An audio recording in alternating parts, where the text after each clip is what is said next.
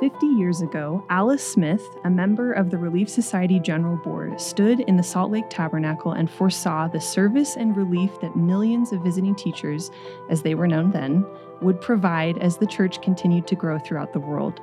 She promised that women engaged in Christ-like service would become a standard to the nations.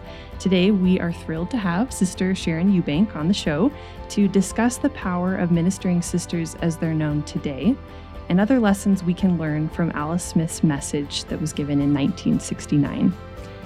Hello, and welcome to the Latter-day Saint Women podcast, where we share the inspiring stories and teachings of women of the Church of Jesus Christ of Latter-day Saints. I'm Carly Guymon, and I'm here with Shaylin Bach. We are your co-hosts. Thanks so much for joining us today. We feel incredibly grateful to have on the show with us Sister Sharon Eubank of the Relief Society General Presidency. Welcome, Sister Eubank. Thank you. I'm really glad to be here.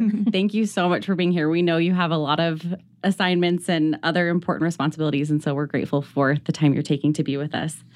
Just as a reminder for those joining us for the first time, in this season of the Latter-day Saint Women podcast, we're learning from women featured in the book At the Pulpit, which is a compilation of short biographies and discourses given by Latter-day Saint women throughout our history. At the Pulpit is a church publication that's available online and in the Gospel Library app for free. And we have had some really wonderful experiences this season of the podcast, sitting down with both historians and prominent Latter-day Saint voices to discuss women from our history and the lessons that we can learn from them today. So we hope you'll check out our other episodes. And we recognize that many of you maybe haven't heard of At the Pulpit or read the discourse that we're discussing today, but don't worry. We think that you'll really enjoy this conversation and be inspired by what you learn, and hopefully go check it out later.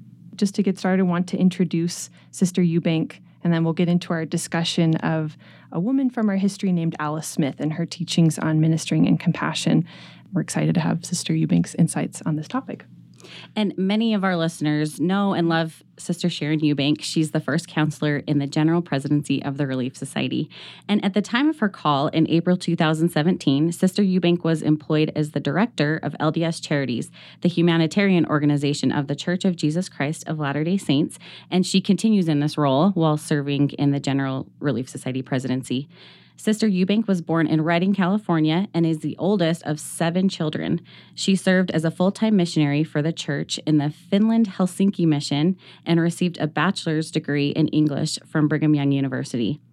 After graduation, she taught English as a second language in Japan, worked as a legislative aide in the U.S. Senate, and owned a retail education store in Provo, Utah.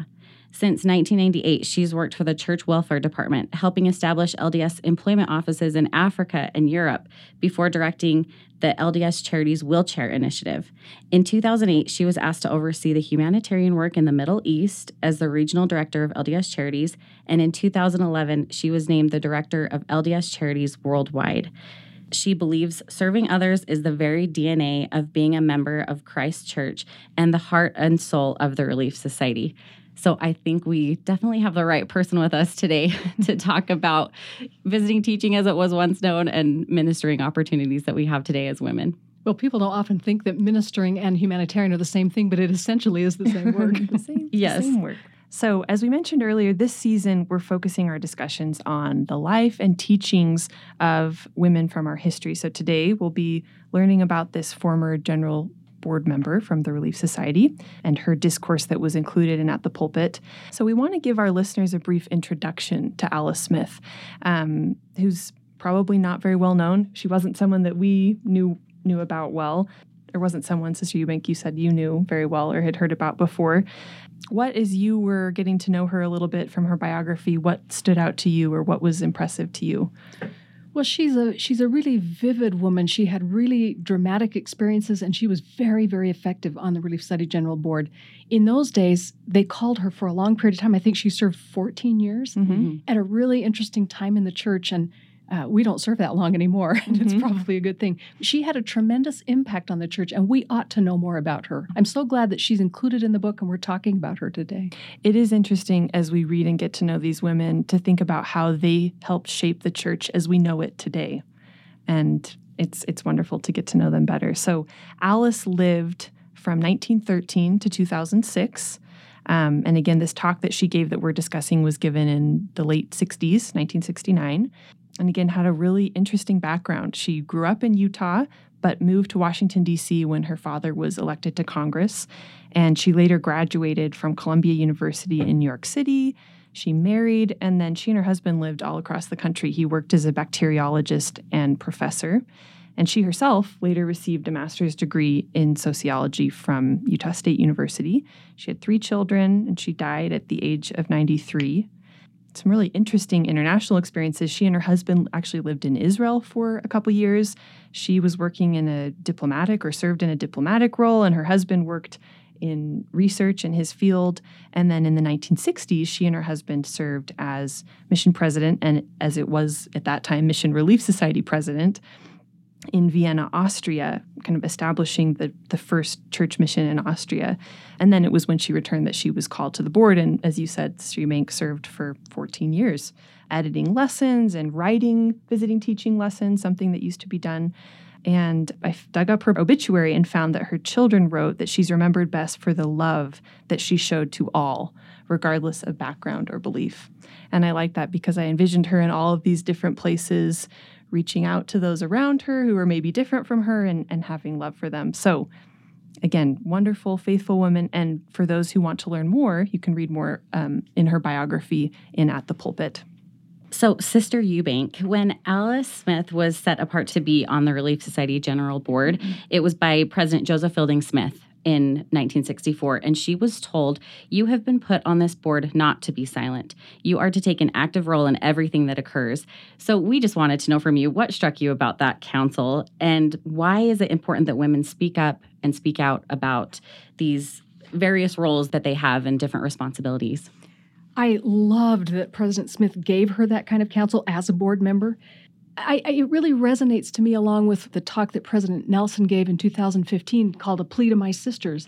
And he went through and really encouraged people in the same advice that President Smith gave to Alice to speak up. And I think all the time about why are the reasons that we have a hard time speaking up sometimes. And sometimes we think that other people know more than we do, but that really isn't true. I think our life experiences are valid no matter what they are. But for us in the church, and sometimes in a work setting or in a council setting where it is predominantly, we may be one or two of the few women that are in that council. That often happens to me. There's a rhythm that generally happens when men communicate with each other, and it's a different rhythm than when women communicate with each other. And it's hard sometimes to interrupt that flow. And so one of the things that helped me is to think about being prepared ahead of time. I often will go to somebody who's running the council meeting or running the meeting and say, "Hey, I have some comments that I'd really like to make right here." And that kind of lets people know, oh, let's have those comments, because sometimes you're almost raising your hand, trying to say, "Hey, I really want to get in here." When you go back and look at Alice Colton Smith, she figured out how to work with that new kind of rhythm. She was bilingual. I think she spoke very well to women, but she also spoke well to mixed groups and to just groups of men. She learned how to communicate in a way that resonated.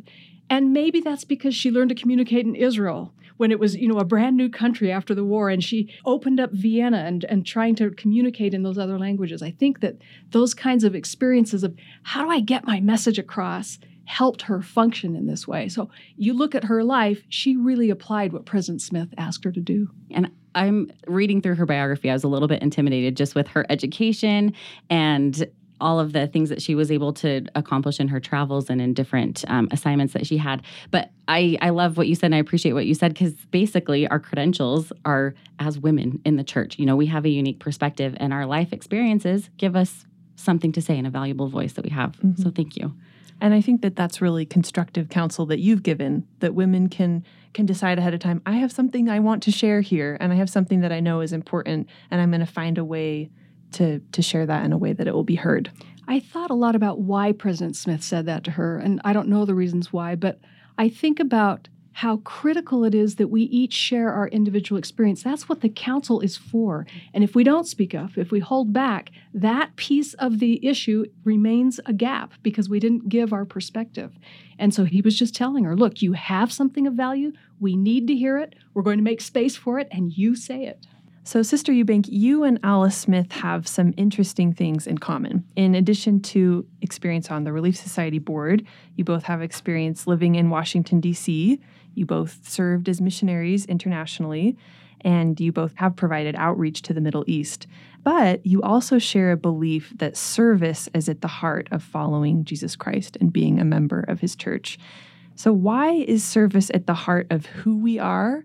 And how can we become known as a people that we serve like Christ did? I love that question, Carly, of how can we be known as a people who serve, because it's really an expression of our most inward feelings about Jesus Christ. He came to earth with all power and all knowledge as he grew to it. But what did he do? He served people. He served people one-on-one.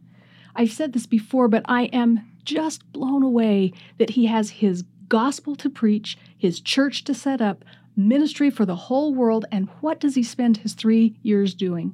He starts in Dan, he goes down to Beersheba, he goes back and forth. It's about 122 miles. And all he does, essentially, is talk to people, listen to people, testify, teach the gospel on how it applies one-on-one. And so that example of ministering, I think his church has to be that example. And it's not going to happen in a corporate way where we all of a sudden baptize hundreds of thousands. It's going to happen one-on-one. And so it comes down to each one of us living those commandments to love God and to love our neighbor. Mm-hmm. And that's what ministering is for. So because we're following the example of Jesus Christ, and we want others to feel God's love for them and that we're all children of God. And anyway, I just love that we're following Christ's example in our ministering efforts. Mm-hmm. Well, and visiting, teaching, and ministering have been around for a really long time. So 1843 is when the program started.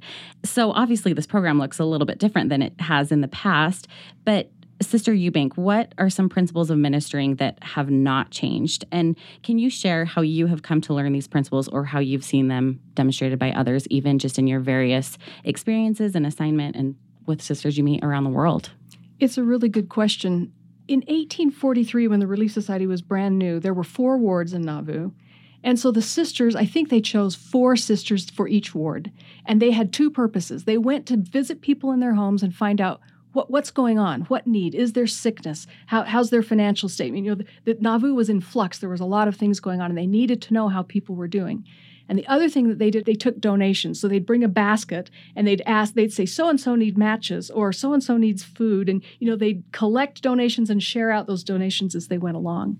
And that has changed. The Relief Society, the visiting teachers, the ministers no longer solicit donations. We solve that problem in other ways through the humanitarian fund, through the fast offering funds. And that sort of is a good development because it frees us up to really just listen to what do people need. So as the change happened and we moved from visiting teaching to ministering, and it has evolved over the years since 1843, a lot of people have said, well, we can't visit people in their homes anymore. We can't give a message anymore. So what are we supposed to do? Mm-hmm. And the answer I always give is you do whatever they need. You are free to figure out anything they need and just do that. The fetters are off. You don't have to follow a rote program. But if somebody needs a visit in their home, by all means, go to their home. If they want a message, give them a message, share some scriptures, talk about something that's important to you. My own visiting teacher or my own minister, I was out of town and my sprinkler pipe broke. So I get a call from somebody saying, hey, there's water flooding all through your flower bed. And I didn't know who to call, but I called her and I said, look, there's this broken pipe. She goes, I'll take care of it. So she went to my HOA and they talked. Anyway, she fixed that problem while I was out of town across the country. To me, that's exactly what I needed. Exactly she did what I needed, yeah. And I was so grateful. My ministering sister recently came over after my baby was asleep because I realized we had no baby formula left. My husband was gone. She came over. She watched him while he was in bed. And I quickly ran to the store and was like, that's all I need. That's what I really, really needed right now. And to be able to know that we have someone to call on, I think that's for whatever it is that we need to have that friend, to have someone that's going to be there for us and watch out for us. So there's so many things that we can do for each other, those kindnesses that really make us feel supported and loved. But ministering is beyond just being nice, because everybody can be nice to each other. But we also have the chance to spiritually help each other. And I think that goes beyond doing good service, which we do. But it means listening to people, really finding out what's going on in their life. What questions do they have? What's on their heart? And we don't have enough people in our lives that do those things for us. We're busy and everything. And to have somebody whose spiritual calling in the church is to make sure that you're doing all right, even spiritually, and to listen to you. And I think that addresses one of the modern problems that we have, because we get so isolated. There's nobody who understands our hearts. Mm-hmm. And here's a chance for somebody to do that. Well, and we can't all go to the bishop or the same leadership just to, you know, express our feelings and our concerns and our discouragements. And so it is nice to have, in the talk that Alice Smith gives, she says a best friend. She mm-hmm. says not the most intimate friend. It doesn't have to be the most intimate friend, but just a best friend that will mm-hmm. be there for you and listen. And sometimes that is all you need. Sometimes you need your sprinkler fixed. Sometimes mm-hmm. you just need someone to talk to. Yeah. You know, my Relief Society presidency changed yesterday. So it was one of the few times I was in my own ward and they introduced the new Relief Society presidency. And she stood up when they called this woman. I thought, are you kidding? She is the most pressed person I know. She is living on the very edge of her capacity. And now she's called to be the Relief mm-hmm. Society president. But she got up and said something so moving that I wrote it down. So I brought it just so that I could tell you what she said, because it goes along with this feeling of what ministering really is. She said, most of you have seen me go through some things in the last few years. You've seen me walk a hard line, walk a hard path, and you've loved me in my ups and downs. I promise to do the same thing for you. The thing I also promise to you is that I will keep your name safe, that I will see you for who you are at your best, and that I will never say anything about you that is unkind, that is not going to lift you. And I ask you to do the same thing for me, because I'm frankly terrified of letting you down. Wow. I just loved that. I'm speechless, because if everybody in a leadership position or in a ministering position felt that way, I just think of what an amazing difference that would make mm-hmm. in our capacity to serve and to love and to lift. She ended it by saying, this is my pledge to you and my pledge to the Lord. And it took down all the barriers. And if we could feel that way for each other, our hearts really would be mm-hmm. knit together. A way that Alice Smith describes that is that we are all serving as emissaries of Jesus Christ. And she invited those who were serving as visiting teachers, not to think of themselves as just a visiting teacher, but as someone who's representing Jesus Christ. And she asked them to imagine that Jesus Christ had said to them, I want you to be my emissary. I want you to tell the women that you visit or minister to that I love them, that I am concerned about what happens to them and their families. I want you to be my helper, to watch over these sisters, to care for them. So how can our perspective on ministering, and I feel like you're addressing this, it's not just about being nice, right? It's about becoming someone that we can speak heart to heart with.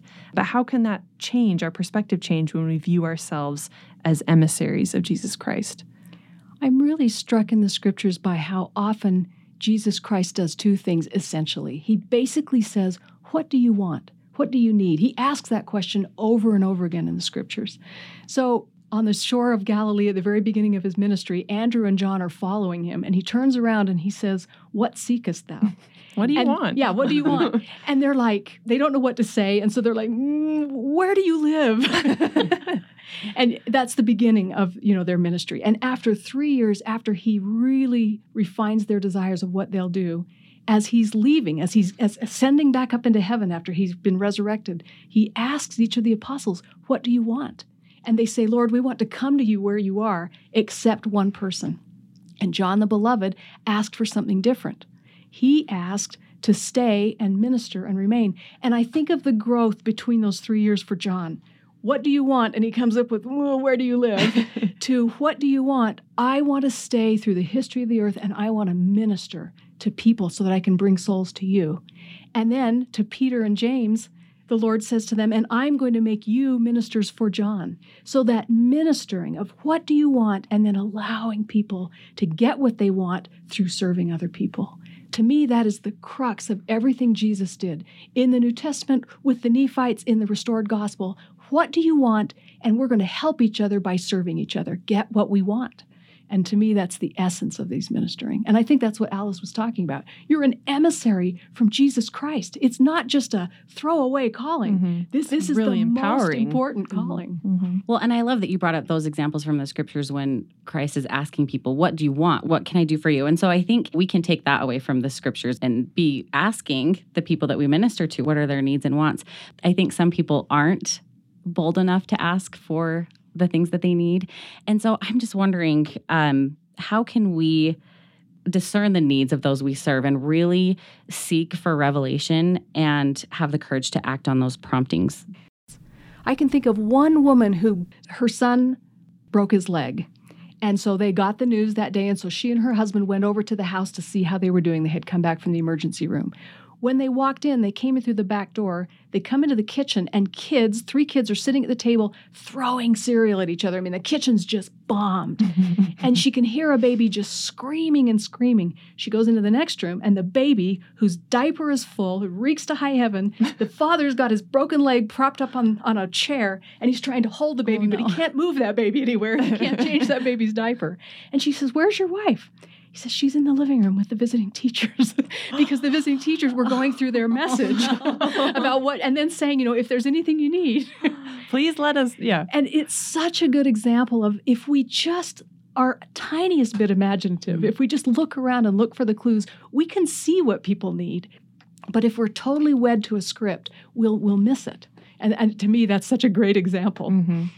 Can you speak a little bit about the courage that requires? I feel like sometimes, for me personally, it's almost like, but I need permission. Like, I can't just go and do this for someone, or I think they might need this, but what if they don't? And then I'll feel really dumb.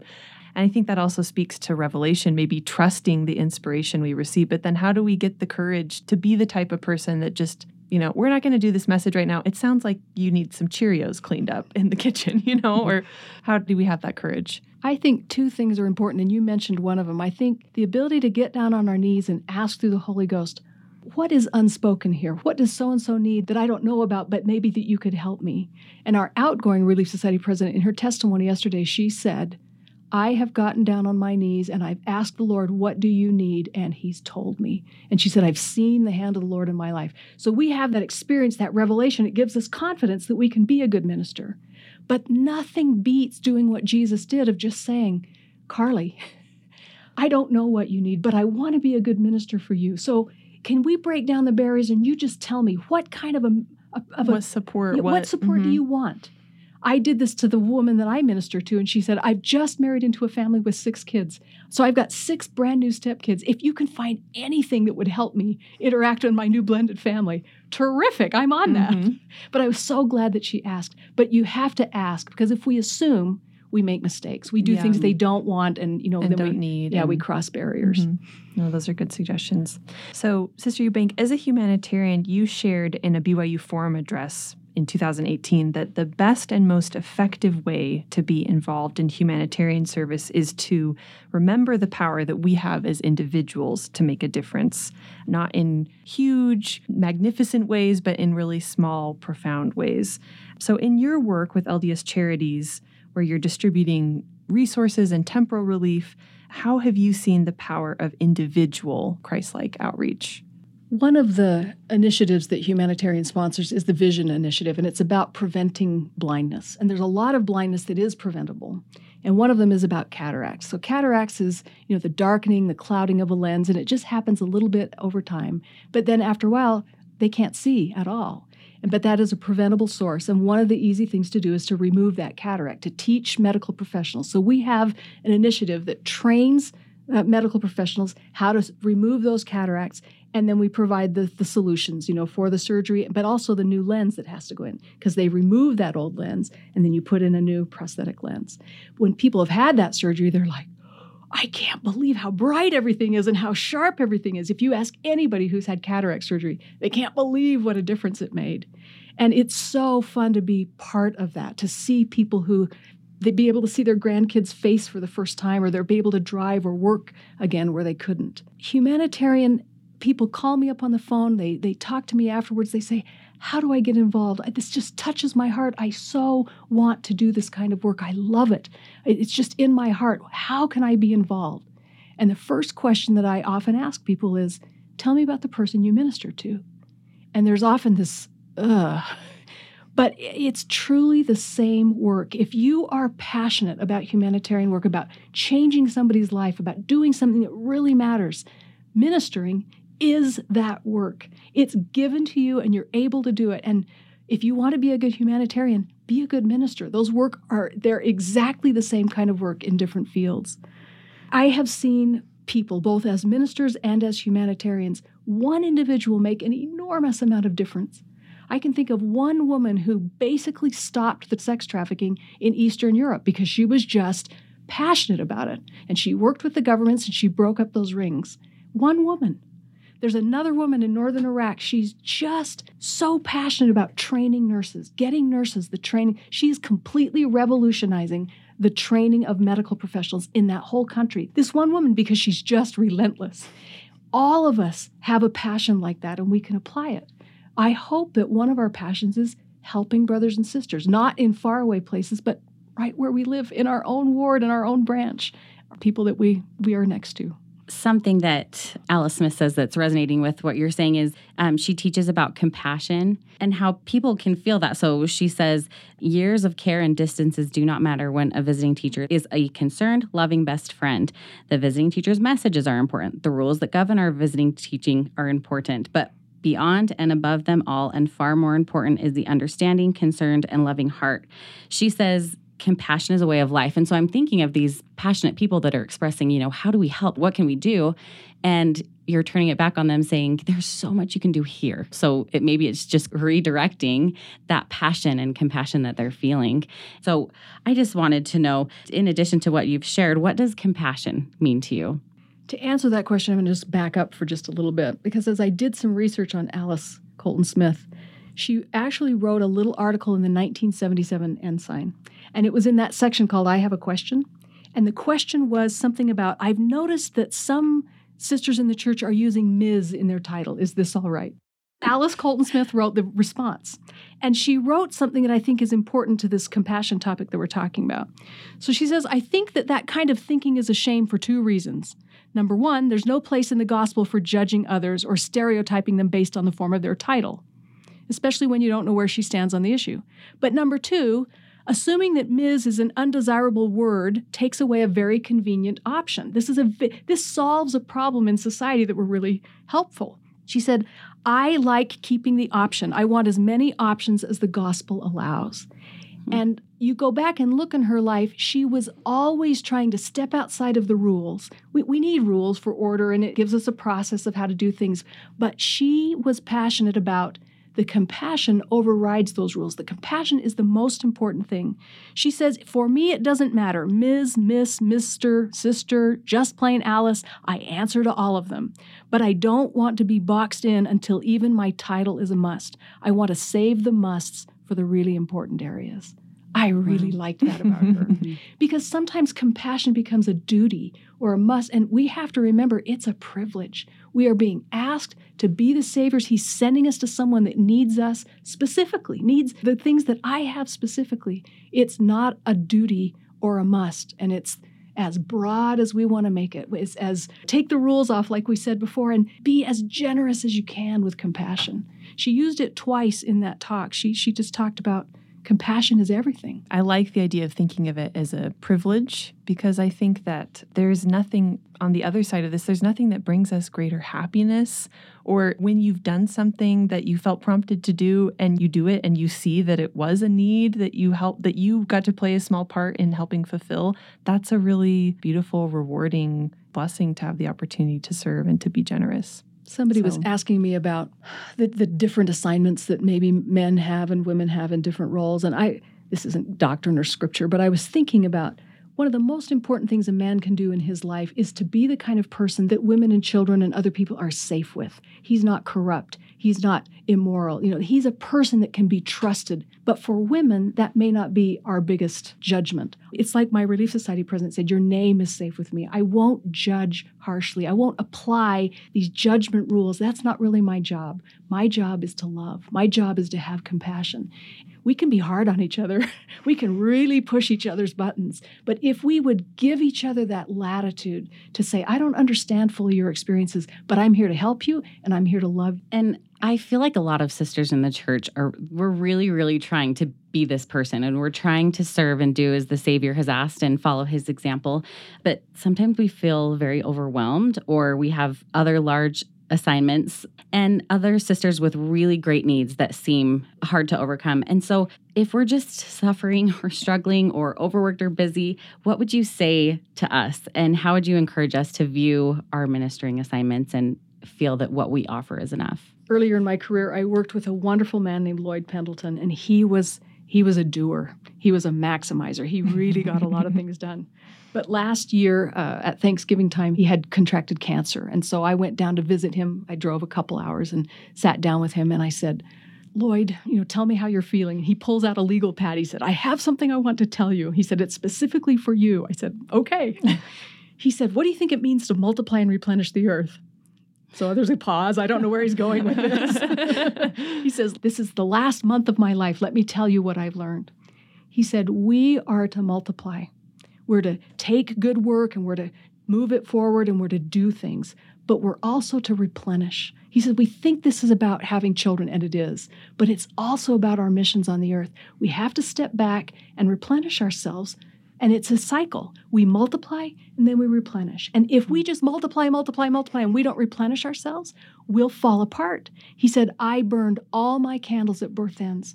And he said, I didn't understand about replenishing until the last 6 months of my life. He said, I want you to know about this, Sharon. You need to know now. You need to know this. And I did. Because I feel guilty when I replenish, when I take time to replenish myself. I feel like, if I had more faith, if I had more, desire, I would be doing. And that hurts me. As a woman, as a member of the church in the Relief Society, we have to replenish. So when I think about people that are busy and tired, and I've been frank about my own tiredness, I think we have to replenish. And so for somebody like me, I say, Father in heaven, give me one thing to do today. Just one thing, and I promise I'll get it done. I can't promise 10 and 15, I can go, my list gets bigger and bigger. But if you give me one thing, I'll do it. Well, if I did that for 50 years of my life, just one thing every day, it would be 18,250 things that the Lord wanted done that got done by me. That's a legacy. That's a legacy of replenishing and multiplying, going back and forth. And I can commit to one inspired thing every day. So that's my small piece of advice when we're tired. Replenish and do the things that replenish you, and don't neglect that, but also commit to do one inspired thing every day. And I think anybody can do that. Mm-hmm. Okay. And I can do that. Yeah. I felt very inspired as you were talking. So thank you so much for sharing that counsel. That'll be really helpful for people. And I love the emphasis I feel like that's happening right now with President Nelson on Revelation, and that there is something for you and for me and for Shaylin to do every day. And if we ask, then we can have that guidance and direction. So thank you for sharing that. One question I had, I don't know for sure, but I imagine that if you asked young Alice Smith growing up in Vernal, I think is where she grew up, Vernal, Utah, what the future held for her, that she probably wouldn't have guessed Vienna and Israel and Columbia University. I don't know for sure. Maybe she planned that all out. Or an assistant professorship at a university. And to some degree, I think many of us look at our lives and are surprised with how we've gotten to where we are now and what we're doing. And I wonder if you have ever felt that way, or what you would say to women and young women about being prepared for what Heavenly Father has in store for them and to find joy in that. I was probably the shyest person you've ever met. In school, I read during recess, I read during lunch, I was a bookworm, and I was so shy. So one of my first days in Bountiful Junior High, I went into the cafeteria, and I got my tray, and I'm looking around, and suddenly somehow I tripped, and I dropped that tray all over the cafeteria. So food just went everywhere. And I couldn't even deal with that problem. I just turned around and walked outside.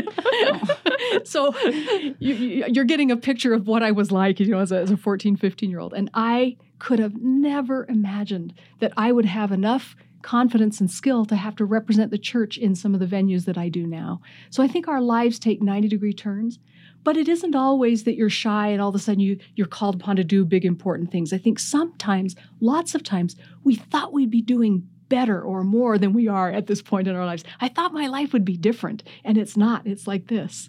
But we have to trust, as long as we're doing everything we can to keep our covenants, we have to trust that the Lord gave us the life that he wants us to have.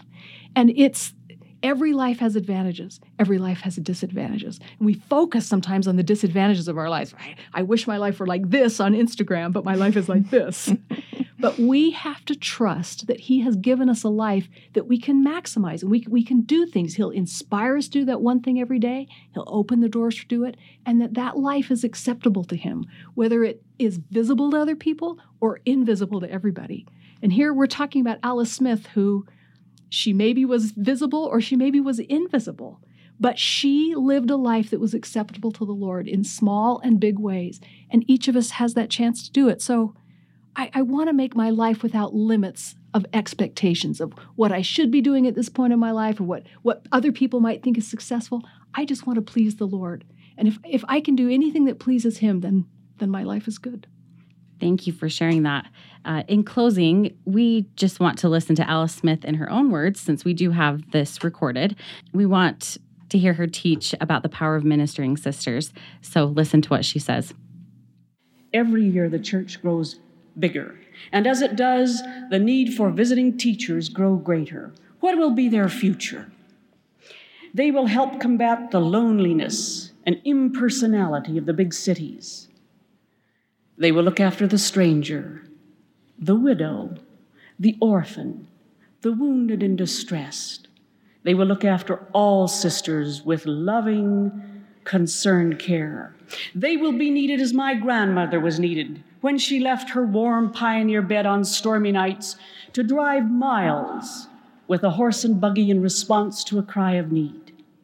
As my mother, during the Depression, found the hungry, so will they. As my visiting teacher brought me a loaf of freshly baked homemade bread and love, so will they. They will help relieve physical, emotional, and mental suffering.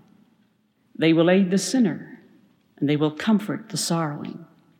They will carry a message of gospel love to all the sisters throughout the world every month.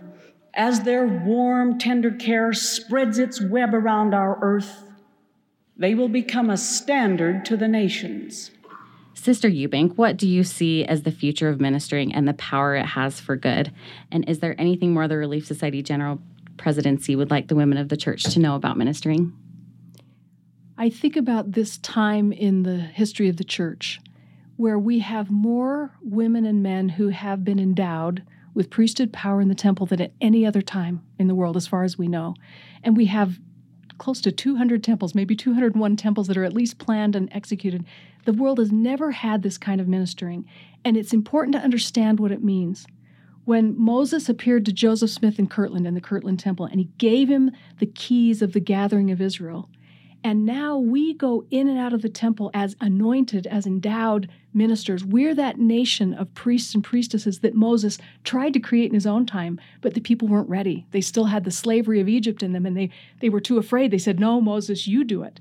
Well, now, since he came back to Joseph Smith, Moses did, we are that nation of priests and priestesses. So we are ministering as anointed ministers from Jesus Christ. And I think sometimes we toss off these privileges as, whatever, I've got to go ministering, I've got to do this, without recognizing everything that we do to knit hearts together, to unify. We're preparing the earth for Zion and the second coming. And that's a privilege that prophets have longed for, they've prayed for, they've wept for through the years, and it's happening in our day. And we can choose to be a part of it if we understand our privileges and then act on them. I would say on behalf of Sister Bingham, who is a marvelous Relief Society president, that there's a lot of difficulty in our lives. There's a lot of pressures. There's a lot of toxicity in our environments where we live. But we don't have to be afraid of that. We have been called up and anointed to be these kinds of ministers, and we have the power of God with us. And it won't mean that our lives will be easy, but it means that our lives will have meaning. And to me, I don't want to get out of this life without doing what I came here to do. I don't want to waste my time. And ministering is the most important thing that we can do for one another. It's not about callings. It's about how we treat each other. Compassion is a way of life. Thank you, Alice C. Smith. Thank you, Sister Sharon Eubank, for taking the time to share your insights and experiences with us today. We really appreciate the counsel that you gave us and the things that you challenged us to do. It was very inspiring to me, and I'm sure for those listening. And thanks to each of you for listening to this episode of the Latter-day Saint Women podcast. And as a reminder, you can read the discourse that we discussed today in At the Pulpit, which is available on the Gospel Library app and online at churchhistorianspress.org.